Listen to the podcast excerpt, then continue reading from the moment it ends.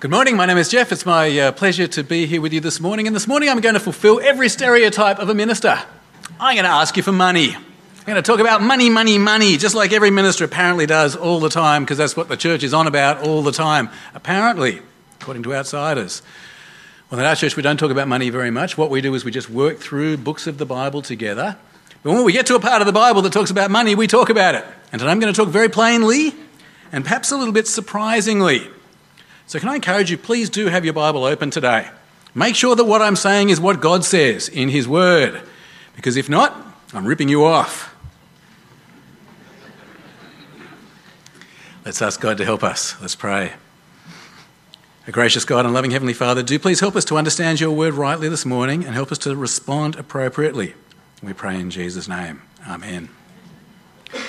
As I say, we're working through the book of uh, 2 Corinthians at the moment, and in this next section of 2 Corinthians, the Apostle Paul is talking about money. He's talking about a collection that he was taking up. It was a collection uh, that was from some of the Gentile churches, the non Jewish churches, like the Corinthian church. He was taking some money from the Gentile churches and he was bringing it to the Jewish Christians in Jerusalem. Now, the reason that he was trying to do it partly because Jewish Christians were really struggling. But m- most important reason that he was trying to do this was to sort out a big issue in early Christianity. As I'm sure you know, most of the early church was Jewish. Jesus was Jewish, the apostles were all Jewish, the apostle Paul himself, a Jewish man. But over time, non Jewish people, Gentiles, became interested in Christianity. The thing is, Jews and Gentiles were very different. Very different in the way that they lived, very different in the way they ate, very different in the way that they conducted themselves. Uh, Jews and Gentiles didn't kind of fit well together.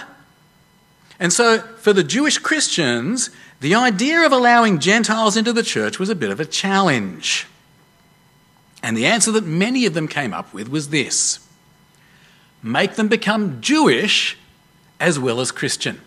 If they're men, make them get circumcised. Make, make them obey the laws of Moses, and then they'll be able to come into the church and be Christians. Make the Gentiles become Jewish as well as trust Jesus. But the Apostle Paul disagreed. Paul argued there is only one thing you need to be a Christian. All you need is Jesus. His life, death, and resurrection is enough to cover your sin and transform you and make you a fully fledged, first class, heaven bound Christian citizen. Jesus is all you need. Not Jesus plus Judaism, not Jesus plus anything, just Jesus is enough. Now, the other apostles, they all agreed with the apostle Paul. They confirmed it at a council in Jerusalem. But still, it was a big issue in the early church, and particularly a big issue in the hearts of Jewish Christians. Now, meanwhile, historically, the Jewish Christians in Jerusalem were doing it tough. There was a famine. Many of them were starving. And because they'd become Christians, their fellow Jews weren't helping them anymore. They weren't on the list for kind of charity anymore. At the same time, while these Jewish Christians were starving, some of the Gentile Christians in other parts of the world, they were doing great. They were very wealthy. Churches like the Corinthians were very wealthy. And so Paul came up with this idea. Get the Gentile churches to send money to the Jewish Christians in Jerusalem. Simple idea, but it was brilliant. Absolutely brilliant. This was a great exercise for the Gentile churches. It was a way for them to say thank you to the Jewish Christians for giving them Jesus and giving them Christianity. It was also something that would challenge them and stretch them in their own Christian faith. Jesus says, Where your treasure is, there your heart will be also. It's a great challenge for the, Jew- for the Gentile Christians. It's also great for the Jewish Christians as well. Firstly, it'll help them not to starve to death.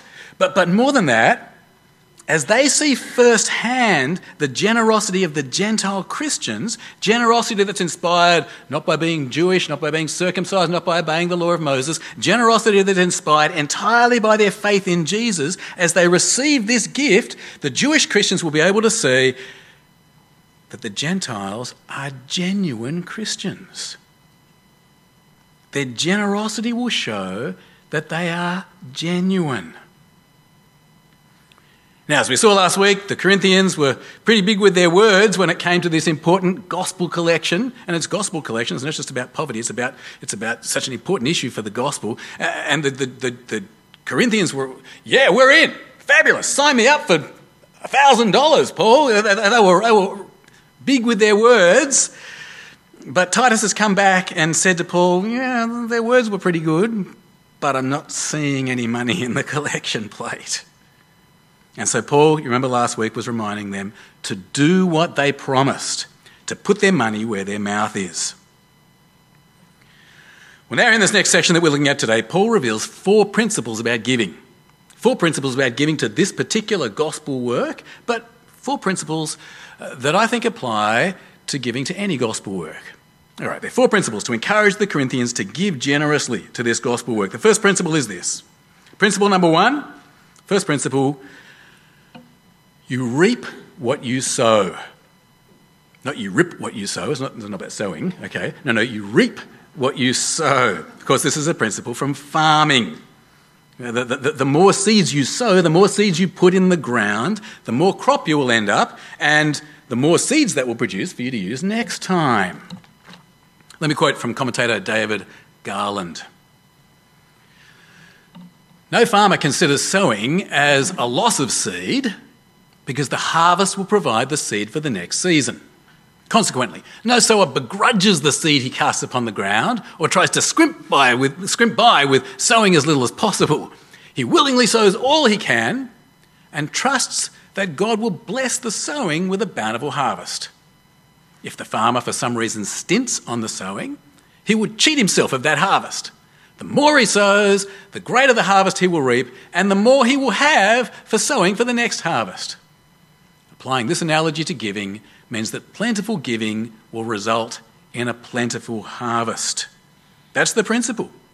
If you give generously to God's work, you will receive generously from God.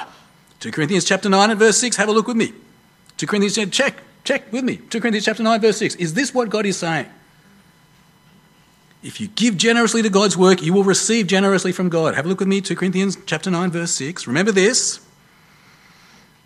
Whoever sows sparingly will also reap sparingly. And whoever sows generously will also reap generously. That's principle number one.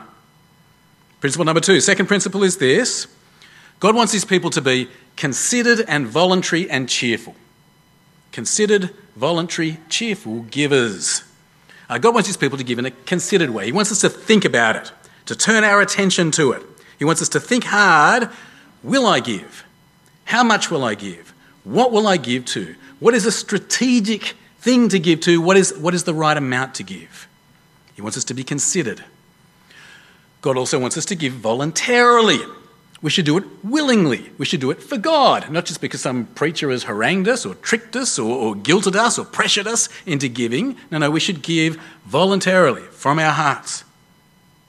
And God wants us to give cheerfully. He wants us to be happy, to have the privilege of serving Him happy to be able to participate in God's work in the world, happy to respond to His generosity in Jesus. I mean, if you think about it, God gives us everything that we have, and then He graciously uses money that we give back to Him for His work in this world and then rewards us. It's all of His grace, it's a privilege. And so God wants us to give cheerfully. So considered, voluntary, and cheerful. That's principle number two. Verse 7, have a look, check. Check, make sure this is what actually says here. Verse 7 Each of you should give what you have decided in your heart to give. Considered. Not reluctantly or under compulsion, voluntary, for God loves a cheerful giver. See it there? Third principle. Principle number three God is able and willing to give us way more than we can ever give to Him.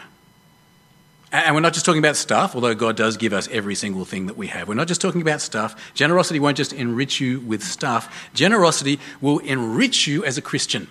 God will grow you in maturity and in character and in righteousness. The point is this you cannot outgive God. And you can't give so much that God won't be able to look after you course, in the background here is the principle that Warren was talking about last week the equality principle that those who have plenty should give to those who don't have, those who don't have can receive. But it doesn't matter how generous we are, God can and will give us more.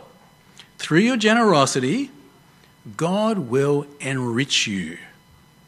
Through your generosity, God will enrich you. Does that sound radical? Have a look and see if it's what it says.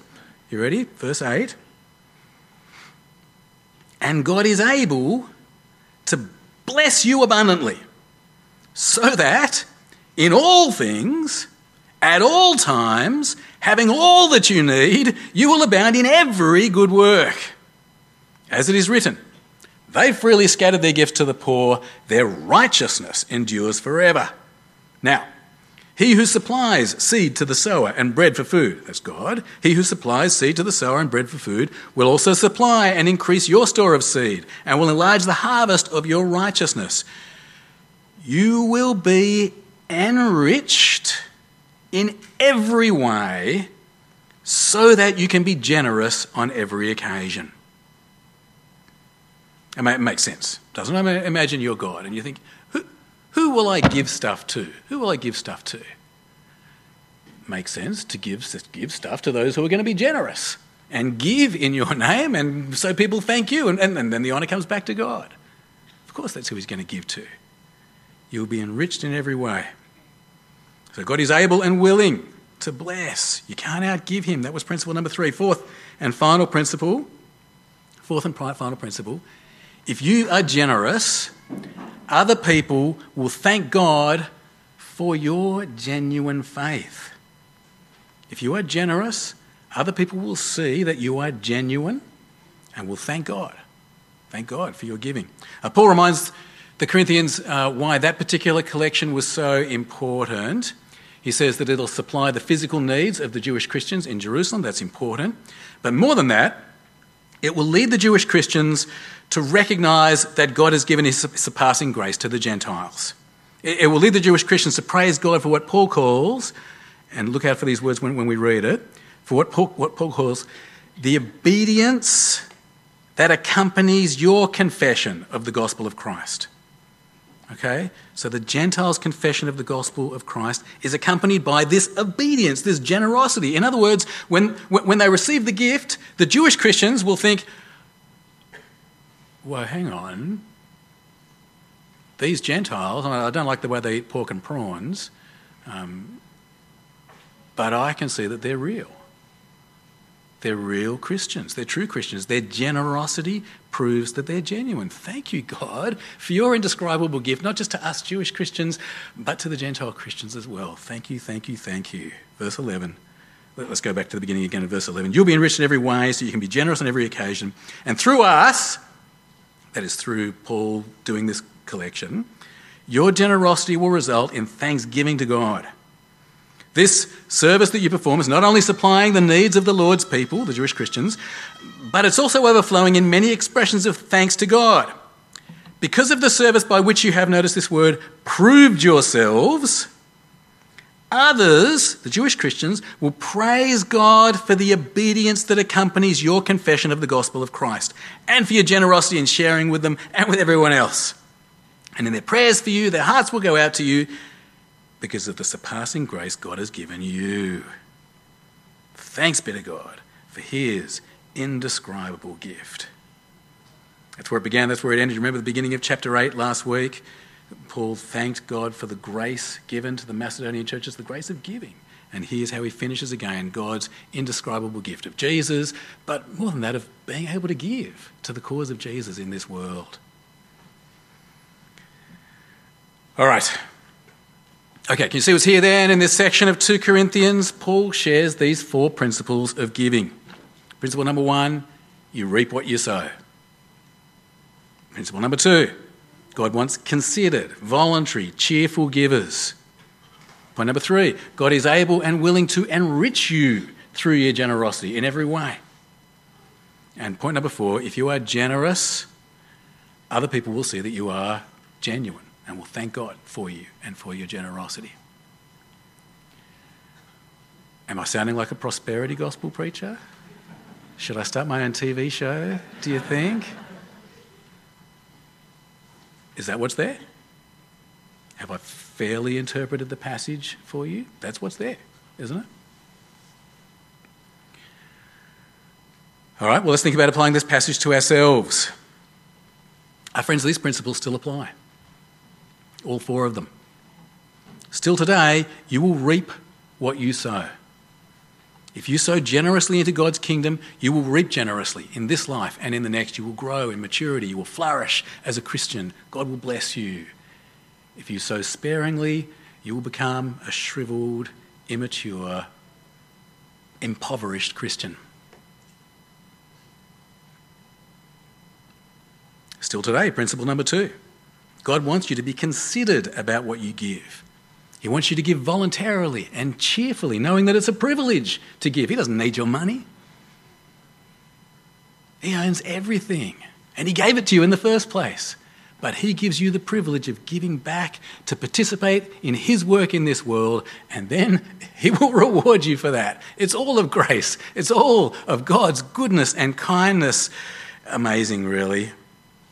No wonder Paul starts and finishes with, with grace because this is the grace of giving, as Paul calls it. And so we would be wise to give in a thoughtful and voluntary and cheerful way. Also, still today, principle number three God is able to enrich you through your generosity. God hasn't run out of stuff. I have never met a Christian who has given so much that they've been left in need. Uh, I know most people didn't do Bible study this week with school holidays, but that was one of the questions. Have you ever given so much that you've been left in need? I've never met anyone in that circumstance. And the Christians I've seen who are generous, they do receive greatly from God. They do grow in maturity and godliness and, and joy, and God does provide richly for them. And still today, principle number four if you are generous, other people will see that you are a real Christian. And other people will thank God for your genuine faith. They will see that Jesus is real, and they'll see, as Jesus said, well, where your treasure is, there your heart is also. They'll see your heart. All these principles that Paul sets out here, they still apply. And they are all good reasons to give generously to God's gospel work in this world. So, how are we going? How are we going? Are we generous sowers? Are we considered, thoughtful, cheerful givers? So that other people look at us and go, whoa, Chatswood Presbyterian Church is full of genuine Christians. They might eat lots of pork and prawns, but they're real Christians. Let me start by saying this our church has a reputation for generosity.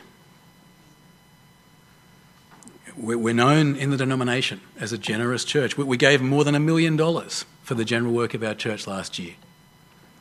Uh, we also gave more than a quarter of a million dollars towards our missionaries last year. We're a long way behind this year, about $80,000 behind, but more than a quarter of a million last year.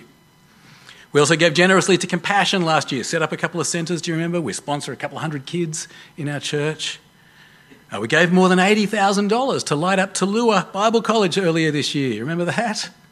We're renowned as a generous church. In fact, some of you may have even seen in the church email a few weeks ago, we were commended to New South Wales State Parliament for our generosity as a church. Because of our generosity as a congregation, people have thanked God for our genuine faith in Jesus. That's great. All right. I do want to take the opportunity today, though, to talk specifically about our giving to church. As I say, this is not something that I talk about very often. Uh, we just work through books of the Bible, but when it comes up, it comes up. And uh, today, in the light of God's word here, I, I want to talk to you very plainly, very plainly about money. Uh, I want to think about a general collection to start with, the general collection of our church. The general collection, uh, it supports our staff, pays me, pays Warren and Marty and Andrew and Audric and Eva and uh, supplies our, provides for our families. Also our students, Matt Telfer, Matt Radloff, David Kim. Money is also used to pay for our property and uh, uh, for our insurances, other expenses we incur as we function, electricity, that kind of thing. Uh, also, about a tenth of our money goes to support the wider work of our denomination, our Bible college, our committees, that kind of stuff. That's our general collection. And then, as Warren showed us last week, uh, he showed us in, in, detail, I won't go through it all again, but we have a number of other collections for causes outside our church itself, uh, for mission and for aid, both locally and overseas. It's quite a balanced program of giving that we commend here at church. Now, friends, I'm convinced that investing in and through our church is a wise gospel investment. Our church is helping people to put their trust in Jesus and grow in maturity in Him. As Warren showed us last week, the money that you give to our church is used in an accountable and a transparent way. I believe that our church is worth investing in. And the fact that you're here, I take it, if you're a regular at least, it means that you value our ministry. You value what we are doing. You are benefiting from what we are doing, and you value what we are doing. And so, if you are a member of our church, I don't say this very often, but I'm unashamed to say it, you should be sowing generously into our ministry. You ought to be. Of course, I'm not commanding you We've just read in the Bible it's supposed to be voluntary and cheerful. That's clear from this passage. It costs nothing to come to church here. If you want to just come and bludge off us each week, that's fine. Do, it's free, okay? Do what you want, that's fine. But in my opinion, if this is your church, you should be giving generously to our work. Now, as I say, we have a reputation as a generous church, but before you start patting yourself on the back, let's have a closer look at the figures. I should say, I don't personally know how much anybody gives in our church. I deliberately don't um, look at that in any way. Uh, you can give a million dollars, I won't know. You can give nothing, I won't know. It won't change our relationship in any way. I don't know. But here are some figures from our treasurer. And he's in control of the slides as well. Good on you, Casey. Okay. There are 180 to 200 uh, giving units in our church. So, people or families, 180 to 200 who give regularly to our church online. And online giving makes up about 98%, 98.5% of our giving. So, pretty much all of our giving now is online. And we don't, of course, have a collection anymore in church uh, during our services anymore. Now, of those 200 givers, the top five givers, this is just five individuals or five families, they gave almost 20% of our total giving. So the top five families give one fifth of what the whole church gives. Top 10 givers. Top 10 givers gave 32% of our income. Okay, so it's just 10 individuals or 10 families give a third of what the whole church gives. Uh, half of our giving came from the top 24 givers. So, in other words, 10% of our givers gave 50% of our income. This was even more clear uh, during the very generous Pres Aid gift that we gave to Light Up Talua earlier in the year. We gave just over $80,000. The top 20 givers gave about 79 of the 80,000, and the other 180 gave $1,000. So, 50% of our giving comes from just 10% of our givers. Let me just give you one more statistic one more statistic about our giving. This is the median giver. You know what a median is? Is the one that sits in the middle, so half or more, half or less. The median giver of our church last year gave $1,740. Okay, so half our church gave more than $1,740 in that year, and half our church gave less of those that give. Half our church gave less than $1,740 per annum, so $145 per month. Now, according to recent statistics, the median annual family income on the North Shore is around $170,000 per annum. Don't know how that compares to your income. That's the median annual family income on the North Shore, $170,000. So put it all together, put all the statistics together. What, what, what does it mean? It means that our church is like pretty much every other church. We have a small number of people who give generously, while the majority of us give about 1% or less of our income to the work of the church. That's what it works out at, isn't it? I'm not an accountant, but uh, see if you can do the maths. $170,000 is the average annual income, and the median giver gave 1,740 in that year. It's almost exactly 1%, isn't it? As I, I don't personally know who gives what. I've got no idea how much money you give. I don't, I've got no idea how much anybody earns in the church. I don't know how much uh, people give to ch- causes outside the church. Maybe you send all your money back to Malaysia or you give everything you have to guide dogs or something like that. I've got no idea what people give. But I'm not far off when I say this. The average person at Chatswood Presbyterian Church gives about 1% or less of their income to the work of our church. So, what's your opinion? What, what do you think? Do you think that that is sowing generously into the work of our church? 99% for you, 1% for the church. So is that your definition of generous sowing? Well, then, uh, how much do you think people should give? What would it look like to sow generously into the work of our church? What would it look like to be a thoughtful, cheerful, generous giver? Uh, the answer from this passage is perfectly clear. It's completely up to you. Make it up for yourself. God wants you to give voluntarily and cheerfully, not because I'm hassling you or making you feel guilty, not because I'm telling you. Uh, the New Testament does not say how much you should give. It doesn't give you a figure, it doesn't give you a percentage. And I'm not going to give you rules where the Bible doesn't. But having said that, uh, over the years, a number of people have asked me for specific guidance. They've asked me, well, to be brutally frank, they've asked me what my family gives, to give them an example an idea. Now, of course, this is very risky because Jesus, he warns us strictly about advertising what we give, doesn't he? Remember his picture of the person who blows a trumpet and puts the money in? Hmm, okay, so I'm a bit reticent to do this. But the Bible also says that ministers should be setting an example for the congregation. So I want you to see our example. So, for what it's worth, I will tell you how the Reed family plan to give. I did this a few years ago when we studied 1 Timothy. I'll do it again now. I'm not going to give you actual figures, I won't blow the trumpet quite so much, but I will tell you how we plan. All right.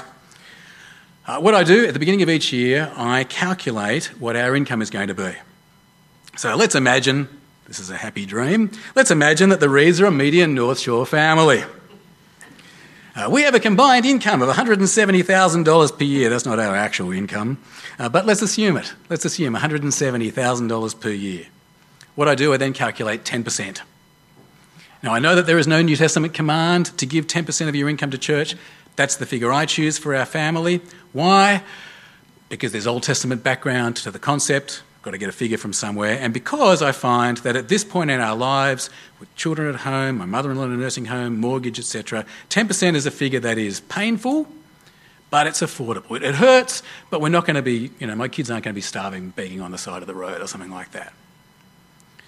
So, what does that give? Accountants among us, 170,000 is what we're assuming. 10% is. So many accountants in this church. Come on. Come on. 17,000 works out to be 17,000. All right. What I then do is I divide the 10% by 17. Oh, doesn't that work nicely? Okay. You can see why I chose 170,000.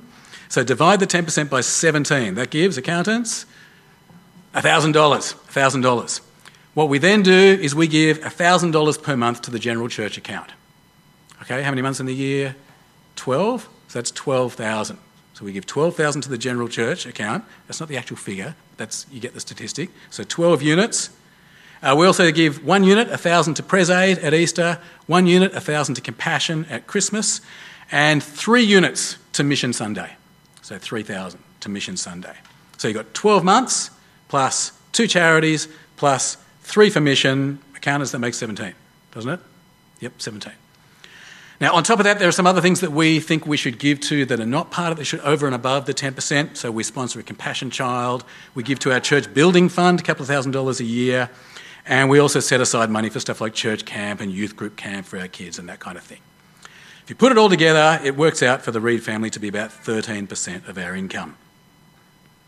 Now, I don't think we're particularly generous. Um, when I stand before God on Judgment Day, I'm not going to be saying, "Hey, God, look at what I gave." I'm going, I'm going to be saying, "Thank you for Jesus' generosity." I'm not going to be relying on my generosity in any way, shape, or form. I'm going to be relying on Jesus' generosity, not mine on Judgment Day.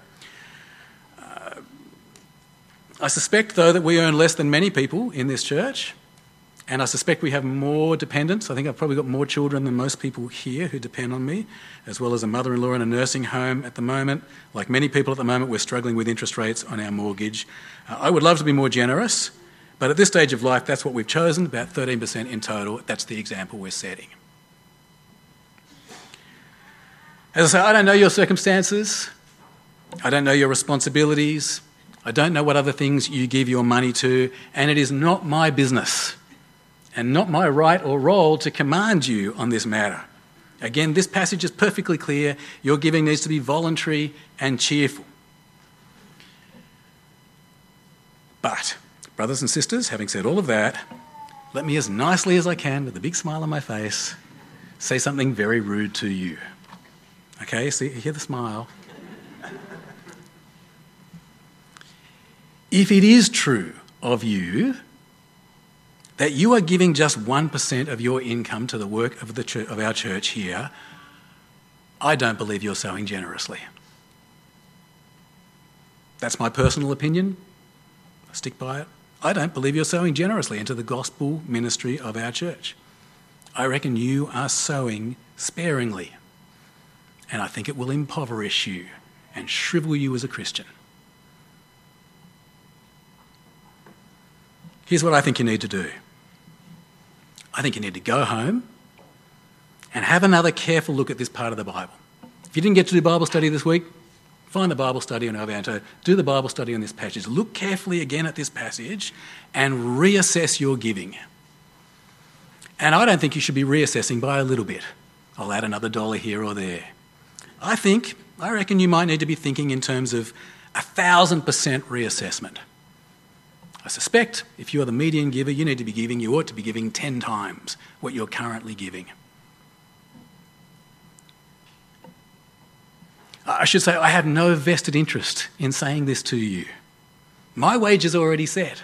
I'm not going to get a bonus. I'm not going to get a commission if you pay more money to our church. It will make no difference to my income. I'm not saying this for my benefit. But in the light of God's word here today, I am saying it for your benefit.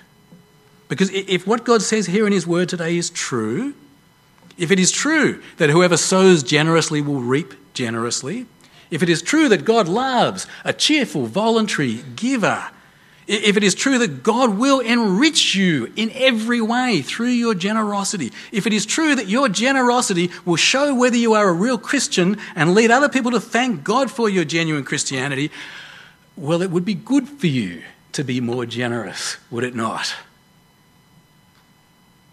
It would benefit you. It would enrich you in godliness, maturity, and you would be a blessing to others. So I think you should go home, have another careful look at this part of the Bible, and reassess what you are giving. Brothers and sisters, God has given us an indescribable gift. The Lord Jesus Christ, though he was rich with the riches of heaven, took on the poverty of becoming a man. He took on the poverty of your sin, dying on the cross for you, so that you, through his poverty, might become rich with the riches of heaven. That is for you, whether you are Jew or Gentile, the gift of Jesus. And on top of that, He's also given you the privilege of being able to generously support His work in this world with the money He gave you in the first place. He doesn't need you, but He graciously allows you the privilege of being part of His work. So, friends, let's ask God for the grace of giving and let's be generous givers. Let's pray. Our gracious God and loving Heavenly Father, we, we thank and praise you for your extraordinary mercy and kindness and grace towards us in the Lord Jesus Christ. We thank you that in Him we have every spiritual blessing in the heavenly realms. And we thank you, Heavenly Father, for the privilege that it is that we can use some of the money that you have given us to further your work in this world and to receive the benefits and, and, and, joy of growing as Christians and being a blessing to other people and ultimately receiving reward from you. Lord, it's all of your grace from beginning to end. So we pray, Father, that you would give us the grace of giving. Help us to be generous. We pray in Jesus' name. Amen.